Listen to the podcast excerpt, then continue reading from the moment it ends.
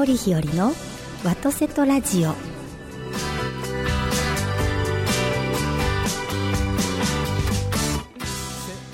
おはようございます。森日和でございます。今朝も元気に FM GIG 神戸ステーションよりお届けしてまいります。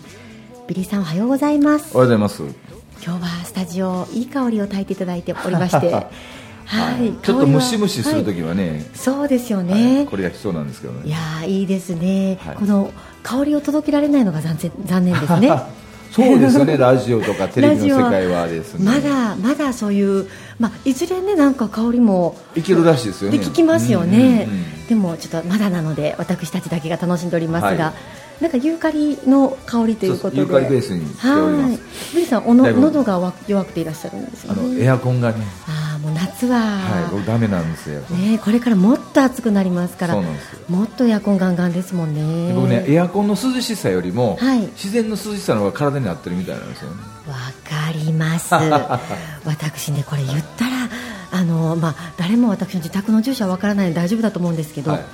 い、今、はい、寝るとき、うん実はあの私もエアコンの風が苦手ではい、で例えばタイマーかけてももう朝には暑くなっちゃうじゃないですか。なりますなります。なので畳の部屋があるんですけどうちんちにですね、うん、畳の部屋にあのベッドの上の部分のマットの部分ありますよね、はい、マットです、あれを持ち込んで、うん、窓際につけて、うん、窓全開で寝てるんですね。危な。そしたらあのあの夜空見ながら寝ることができるんですよ、はいはいはい、で風も入ってくるんですよ、はいはい、もうなんだか外で寝てる気分です。あそうですはい。はい。そこまでは僕あれなんですけど僕はもう、はい、どうしても言ってる時は除湿にして寝てますよ、ね、ああ除湿だったらね涼しいですよね。はい。ね、そうです。これからもう梅雨が明けていくのでドキドキですね。はい。まあそんなこんなではい、久しぶりにね先週前回までは、はい。えー、志田さんが来ていただいたんですけど。そうなんです、はい、今日は二人トークで、はい、はい、どんな話題になるか全く、ノープランで。そうですね、よろしくお願いいたします、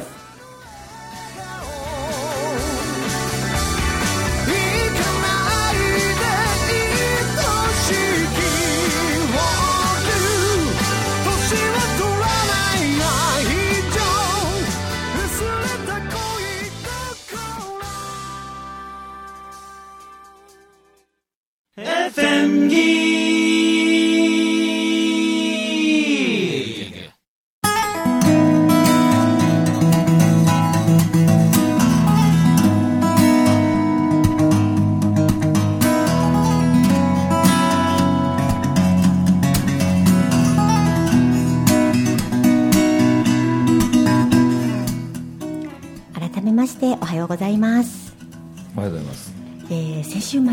までは七田先生いらっしゃってくださっていまして。そうですね。古事記にはい、ということで。お話伺いました。本当はですね、はい、今日実はゲストをお招きしたかったんですね。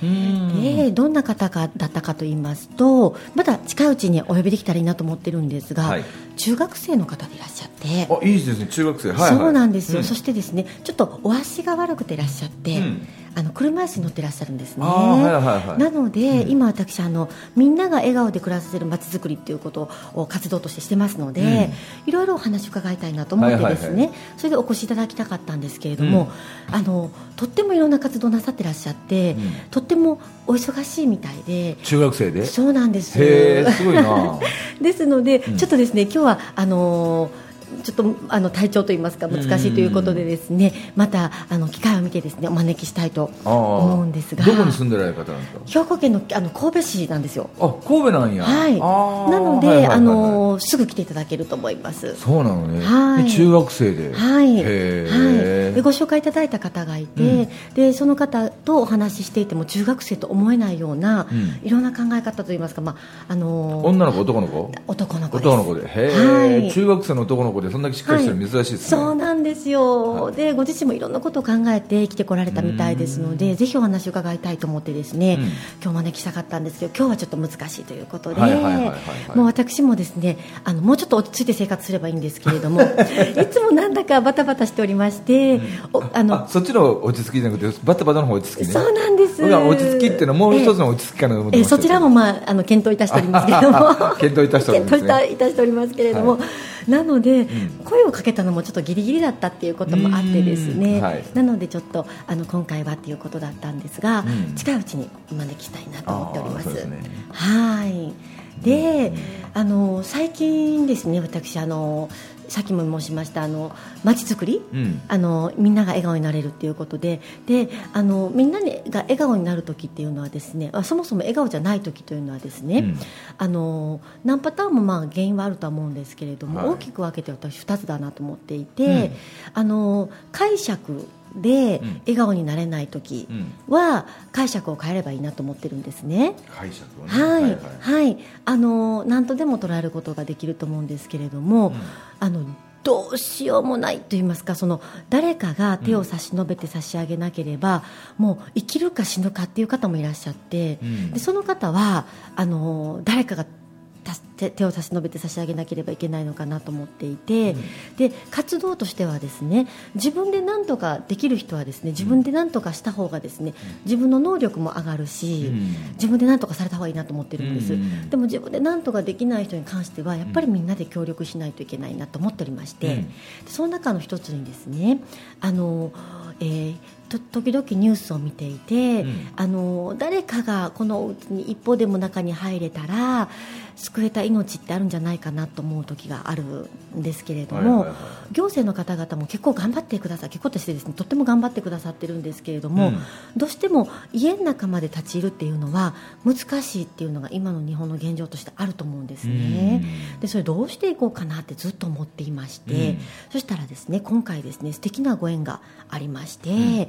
あの病児保育をなさっていらっしゃる NPO 法人様がありまして病児保育？はい、はいはい、ノーベルさんとおっしゃるんですけれども、うん、認定 NPO 法人を取得されてるんですけれども、はい。えっとですね、えー、私も幼児保育関わらせていただいて、うん、たくさんの幼稚園とかあの保育所とか認定こども園行かせていただくんですけれども、うん、時々あのそれは行った時公立のあの保育所だったんですけれども、なんか隔離されたお部屋があったんですね。隔離された、はい、で病児保育って書いてあったんですね、うん、病児病児に？病児、はい、病の。病児ですね、はい、で何かなと思ってましたらあの熱出しした子どもさんって保育所さんとか預かれないそうなんですよね、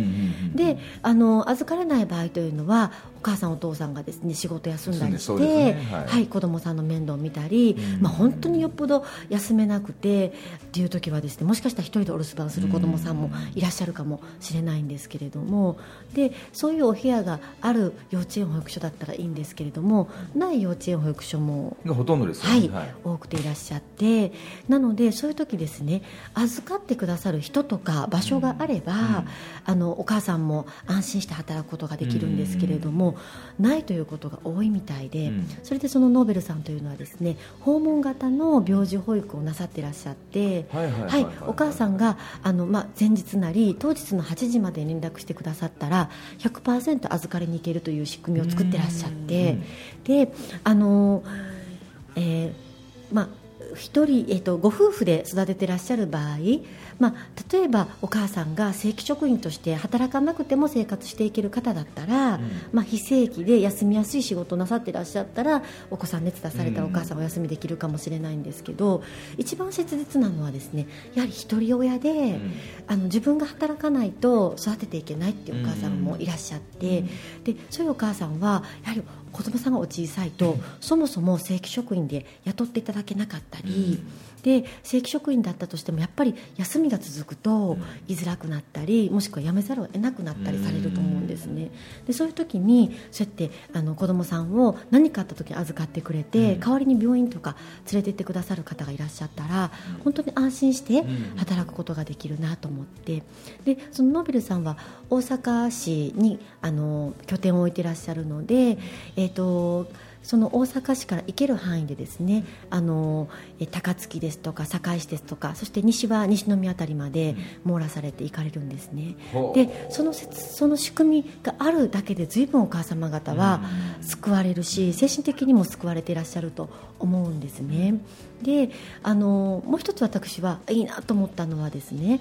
あの今は訪問型でされてらっしゃるんです、うん、ということは連絡があったら赤ちゃん預かりに行かれるんですけれども、うん、預かる場所はそのご自宅なんですね、うん、だから中に入るしかないんです、で中に入ることによって見える世界あっていろいろありますよね。はい。はい、入ってみたらいわゆるゴミ屋敷だったっていうこともあったりとかしてその環境を見ると大体子どもさんが育っていらっしゃる状況っていうのがお分かりになるんですね。なのであの行政の方はこう、ね、あの心配して訪問されたりした時にはなかなかあの見えない部分もそうやって訪問型だと見えるのかなと思って今までちょっとどうしたらいいのかなと思ってたところにもですね入っていけるなと思ったりして、ね、そうなんですよ。で10年間頑張ってこられて今10年目でいらっしゃるんですけれどもで私はですねそのお話を伺って今あの私たちの団体と連携という連携団体ということでですね動くあの活動を始めてるんですけれども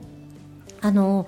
その知った時に私はこの仕組みをですね全国にと思ったんです、うんうん、でどうしていきたいかということをお聞きしましたら、うん、まずは今は大阪から始めてますので、うん、大阪でもう少し深めていきたいということで、うん、あの今は訪問型なんですけど拠点を作って、まあ、理想は公園の中とおっしゃってたんですけれども、そこにあのいろんな人が集まる場を作っていってでそうすると人が集まってくださるのでいろんなあのことが話し合えたりとかいろんなものが生み出されていったりとかもっとより良いあの街づくりというものができていけるんじゃないかということに今は、まあ、目を向けていらっしゃるということだったんですね。でその背景にはいろいろ伺ってますとこういう事業ってやっぱりとっても運営が難しいんです、うん、あのやっぱり採算性っていうのも難しくて、うん、あの何人も志されてあの修行に来られたりですとか一緒に勉強した方もいらっしゃるみたいなんですけれども、うん、そういう仕組みを作るための勉強ですね。されたんですけれども今のところあのこういう訪問型の病児保育で成功している団体っていうのはノーベルさんだけみたいなんですね。ね。とっても難しいみたいで、でもこれはですね私あの子どもたちというのはですねもう今の社会はなおさらあの声を上げていかないといけないのかなと思うんですけれども以前は地域で子どもたちを育てる環境っていうのは結構あったと思うんですね、私も両親働いてましたけれどもやはりあの両親が遅い日なんかはですねお隣のおばちゃん家ですとか、お迎えのおばちゃん家にお世話になって、あのいろいろこうおしゃべりしたりとかおやついただいたりとかしてきたんですけど、今はそういう環境があるところもありますけれども、少なくなってきたかなと思うんですね。ねね。はいなのであえてこう声を上げていかなければいけないところなのかなと思ってですね、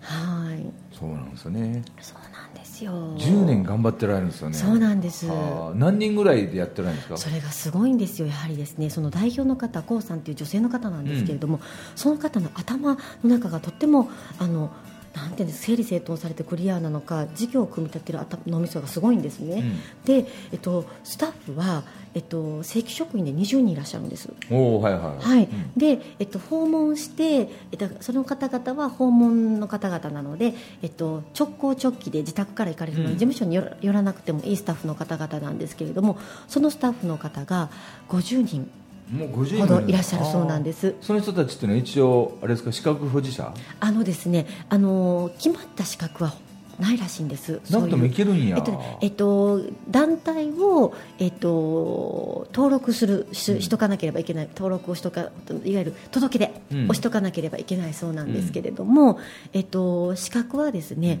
今あのベビーシッターのような状態で、日本の文化っていうのはまだそこまで整備がなさ,、なされてなくてこれから整備される可能性はあります。はい、ただあのやっぱりいろんなことが起こるので教育はしっかりなさっていらっしゃって救命救急の教育ですとかいろんな勉強はもう仕組みとしてノーベルさんで10年で今までの経験を踏まえて教育はしっかりと作り上げていらっしゃるんですね。でもちろんあの元保育士さんとかそういうあの資格を持っていらっしゃる方が多いみたいでなのでこの資格を持ってないとできないということはないみたいなんですけれどもやっぱり人格あの人がお人柄重視ですとかであのがあの頑張ってくださる方を選んでいらっしゃるみたいなんですけれども、いや今聞いた瞬間にああのいいビジネスモデルだなと思いましたよね。ははい、うん、でやっぱりその地域であの育てていくっていうことを考えますと私やっぱりもっともっと法人会員さんですとか、うん、あの法人の方々の協力っていうのが必要なんじゃないかなと思っておりましてなんかあの行政のいわゆる助成みたいなものは受けてらっしゃらないそうなんです、はい、やっぱりあのそういったお金はあの使用目的ですとかすごく明確で、うん、なんか細やか細かいそうなんですね。でそうするとやっぱりちょっと経営的に難しい部分があられるみたいで、うん、今のところそういうサポートは受けていないでされてらっしゃるみたいなんです。あの僕が何年やろ。2004年か5年ああグラスから僕ずっとある超大手のね、ええ、会社の僕コンサルに入ってて今は顧問契約していただいてるさせていただいてるんですけど、え、確か2009年が10年ぐらいだったと思うんです。僕倒れる前だったんですけど、あの同じような企画を会社で僕思いついてね、あのそこの会社っていうのは女性のすごいいい営業マンが、はい、結局結婚しても続けるんだけど結局子供さんが産むとなったら産休取ってもそのまま辞められてる方が多かったんですよ、はい、でどうしたかっていうとそこの各日本全国に支店があるので支店からこうずっとコンパスでやって、うん、車で10分間で行ける保育所、保育園、はい、幼稚園を全部あと囲んだんです、はい。はい、でその中特に保育園保育所のところに対して月々、はい、あの関係ある関係なしにして、そこの会社がですね、スポンサーになりましょうと、幼稚園保育園のあ保育園保育所の、でまず1万円ずつ、スポンサー契約したんです、はい、で大体多い地域でも3件ぐらいしかないですよね、はい、そこの視点から10分以内に行けるところってなってくると。なるほど。そうです、ね、相当やっぱり少ないなって分かるんですけど、はい、まあ、そうなってくると大体1死者あたり相当出費しても3万5万円なんですよ。そうですね。宣伝広告費で言ったら安いんです。安いです。まずそれでやったんです、はい、で何をやったかというとえー、車で5分10分で行ける保育園保育所にスポンサー契約をしました、はい、でその地点に配属されている女性が出産します、はい、で、まあ、半年か1年か分かりませんけど帰ってきた時に、はい、そこの保育園にその子たちを預けに行きます、はい、スポンサーさんのところの働いてる人の子だから、結構融通聞くんですよ。あそうですか。はいでずっと月々のスポンサー契約もしてるので、子供さん預けて行ってきますって言って職場に帰ってきます、はい、で時々昼間とかそんなもどうします？ってことをやり取りもできるし何、うん、かあったらお母さんはその10分以内の視点におるわけやから、はい、お母さんがどっかに営業行ってても、はい、そこの視点の誰か女性が、その子供に迎えに行くことができると、うん、そういう仕組みを作ったんですよ。はいはいはいで、ね、それやった時に、一番最初にそこまで行くのまにすごい障害があって、まあ、今からもう12年も前のことだったんですけど、ええ、その当時にすごい障害があったんですよ。結局、あえっとね、ちゃんと認可を取ってあるかどうかとか、うんと資格を持ってるかどうか、でのそんな試行錯誤の中で、一番最初にやったのは支店の中の会議室を保育所代わりにしようやと、はい、だからものすごい規制かかったんですよ。はい、そうですか。で、いろんな相談僕も受けてて、ええ、でもそれだったら、はい、花からあるところに、すごく融通聞くっておかしいんやけども、はい、あの、会社側としてできることって結局お金のサポートじゃないですか、はい、で補助金っていうのも年間にぼっと見たってよう出て2 3 0万じゃないですか、うん、そういったら月々例えば3万円のスポンサーでやってたんやったら、変わらないじゃないですか。そうですね、うん、はい。でね会社の側はお願いしたかったのはあのうちの社員の人たちが来たら受け入れお願いいたしますねってい。うだけでやってっていう、うんえええなるほど。でいまだに続いてますよ。あそうですか。そうすると、ね、会社にとったらすっごいサブメリットが増えたんです、そうです、ね、結局そこの保育園、保育所の先生方の社員旅行、ええー、あはい。ね。はい。でえっ、ー、となるほど。そうそこの会社って旅行会社なんですよ。旅行会社だったから、はいじゃそういう受注を受けることができたり。そう3年中のなんとかすごいじゃないですか。今それですっげえうまくいってます、はい、そして女性スタッフも安心して、ね、あの会社に復帰することができますし。そうですよ。ね、うん、そして今でだったら女性活躍支援をしている企業っていうのはやっぱり優遇されたりですとかあと宣伝効果も高いですよね。でそこで続きがあって、はい、あの病気になったらね、はい、やっぱりもあ連れて行けないんです、ですね、あれね、保育所の保育園の園長先生が聞いたんですけど、はい、例えば子供の病気ってね、感染力が強いので、はい、なってしまうので、えー、どうしてもちょっと保育園の方ではと、そうですよね、でその時に、はい、えっと、そのなんだっけ、ノーベルさんという人は家行ったわけでしょ、そうです。その時に会社が考えたのも、結局、家に来てもらえるか、でも職員少ない、どうするかなんて時に、会社休むなるじゃないですか、でそこで思いついたのがですね、その会社の中の、はいあのなんですか空いてる会議室とか。はい、その辺のところに、はい、うちよかったら使ってくれてもいいよと、はい、なったらね、まあ、12回しか使ったことないらしいんですけど例えば、はい。うん風邪が流行りましたっていうと、はい、大体そこの保育園の中で45、人が風邪かかるんですよ。だから皆さんが半径ごめんなさい10分以内やから、はい、お母さん方がそこの支店の子供会議室みたいなの作って、そこにして、で先生がして来てもらうという、えー、そんなことできるんですねやったんですよ、ほんならね、それに許可取取るんじゃなくて、はい、そこに子供たちが来て、はい、その仕事にしてる合間、その保育士の資格を持った先生が、ちゃんとそこに来て見てると。いいですね、はい、なるほど。だってあの例えばコンサートとかね開催するときに託児室設けますよって言ってですね。それで託児室設けても何の問題にならないですもんね、うん、だから、ね、時間制限があるだけであって、はい、時間内で問題ないんですよね。そうです結構詳しいですよ。調べましたもん僕。です。いい案をいただきました。でその関係で僕、うんうん、日本全国の支店の関係で保育園待ってますけど、はい、おりますよ。あのえーと、昨今その、えー、虐待とか、はい、そのえー、何公務員の方々が家入っていけないっていうのを、えー、あれおあのひろちゃんが言ったように、はい、家さえ入れたら、えー、もっと早く見つけといたらって何ぼでもあるらしいんで。いや本当にあのその怪我がですねただの本当に自然に、まあ、転んだりした怪我なのか虐待なのかとか、うん、っていうこともやっぱり家の中入ったら分かると思うんですよ、ね、分かります分かります。僕ね、ね、あの耕せ日本ってはいはいはいありますね。今東野君のところのサポートをさせてもらってて、はい、僕ね何人か、ええ、あの引き出しに行ったことあるんですよ、はい、もう家見たら、はい、あ引きこもるわっていう言い方したらおかしいですけど。その、えっと、例えばどどういう状況が引きこもるわと思う？結構ねやっぱり、家が汚れてたり掃除機しなかったりとかね、はい、そんなところって申し訳ない。そういう人って、結構、あのね、年齢とた経ってから引っ込む人多いですよね。あで逆にピシッとしてるところは、小学校ぐらいから、あの先生が嫌とかなんかでいっぱいありますね。やっぱ環境を見たら分かりますよね。やっぱりそうですよね、はい、ご両親見て分かりますね、あもう一つ僕が気になってたのは、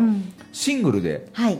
シングルマザーシングルファザーで子供たちをこう見てらっしゃる方って仕事してる方はいいですけど仕事持ってなくてどうしてもできない人がいるじゃないですか。そうですね、そういうところも何かね、あの世の中今人手不足なので。そうなんですよ。そこを生かしていくとこの少子高齢化のですね労働力不足はですね、海外の方ばかりではなくてそうそういう方で使っていいと思うんですよ、ね、生かせる労働力いっぱいあると思うんです。今の引きこもりの方々もそうだと思うんです、何か本当にできることがあって、その引きこもることよりも働く方が楽しいと思えたらですね、そうなんですよ。いや実際にですね今あの依存症対策で、うん、あの連携させていただいているところもあるんですけれどもそこがなさっていらっしゃるあのいわゆる、まあ、高橋日本としてですね農作業ですね、それもあの見学に行かせていただいたんですけれども皆さんそんな今依存症から回復しようと思っているような人とは見えないぐらい、生き生き仕事されていらっしゃったんですね、でどうして生き生きするのかなと思ったらご自身のそのまあ、特性というか、うん、あの好みに合っているといいますか、あのまず依存症になられる方の大きな原因が生きにくさを感じるということなんですよね。世の中働くことですとかに生きにくさを感じた時にやっぱりその鬱憤というか、何かで晴らしたくってて依存症になられる方が多くって、ね、はい、でも畑仕事ってあのご自身の好きなこと例えば何かこう、えっと、選別するのが好き。そういうことに集中する方がいらっしゃったりですとかそうすると私見に行ったのいちご農園だったんですけれども、はいはい、とにかくいちごがあの高く売れるんですね、やっぱりどんなに小さいケーキ屋さんに行ってもいちごのショートケーキは必ずあったりですとか、もう日本国内でのいちごの市場も大きいんですけれども、うん、そこの農園はですね海外に輸出されてるとおっしゃってらっしゃって、うん、海外のあの富裕層の方々にあの届くみたいなんですけれども、うん、海外のいちごに対する、まあ、あのなんていうんですか思い入れっていうのは日本ほどではないみたいで、うん、なんか海外のいちごは日本ほど美味しくないっておっしゃるんですね、だからジャムにするしかないっていうようないちごもいっぱいあるみたいででも日本のいちごって本当に美味しくて、こだわって品質を上げていってるので海外ですごく売れるみたいで、そうするとあの他のお野菜に関してはあの、えー、依存症の回復あ依存症の回復施設で作りましたっていうことをまあ出して、まあ、いわゆるお涙ちょうだいじゃないですけれどもというような状態で家族会の方に買ってもらったり道の駅に降ろさせていただいたりされてるみたいなんですけどいちごだけはそういう皆様が作ったっていうことを伏せてるんですって。それでも普通に売れていきますし高く売れるのでもう売れていくことがとっても楽しくてそれで若い子がねその農業をするとなるといかないみたいなんですよねあらどういうことですか？やっぱり肉体労働やから、えー、シングルマザーやったらなかなか。ね、僕らが考えたのは、はい、あのお嫁さんを募集してる人いっぱいいるじゃないですかはい。そう田舎ですよね、えー、田舎に結局引っ越しませんかと、はい、引っ越ししたら家も用意してあるし、はい、で学校もめちゃくちゃいい、はい、田舎の学校やないですか。ほんで近所のおじいちゃんおばあちゃんも面倒見てくれるからっていうことで、もう引っ越しして子供たちのためにっていう形で持って行って、はい、でそこにあの婚活をやってらっしゃる会社と組んで、うん、やったらうまくいきますよ農業は。えっとそれは、はい、あの引きこもりの方じゃなくても喜ばれますね。そうなんですよ。その地域の若者ですとかね。あのー、特に女性とかは、はい、あの先ほどシングルマザーとかは、うん、子供さん連れてね行くんですよ、うんあの地方創生にの解決策にもなりますね。そうなんですよ。ほんで結局まあシングルでもあっても結局お嫁さんを欲しいっていう農家の人たちいっぱいいるじゃないですか。そうですね。いっぱいいらっしゃいます。そこで婚活してみたりとかやってますよ、はい、で試しに子供さんが例えば小学校入るまでの間とか小学校の間だけの体験農業、はい、言うたら田舎で暮らそういう感じで、はい。よっぽどあのある意味の都会依存症じゃない限り、女性って結構順応するみたいですけどね。そうですか、はい、今そのいろいろと話している中で、うん、結局トータルでやっていかなきゃいけないなと思って働ける場所と、預かってくださる場所とあの生活できる場所が循環するまちづくりっていうのを目指して頑張ってるんですけれどもであの畑に関しては土にを触るということに効果があるように思ってるんですけれども、うん、まあ、軽作業ということであれば工場野菜というようなことも、日本の自給率を上げていくという意味でも今検討をしてはいるんですが、はい婚活ですね。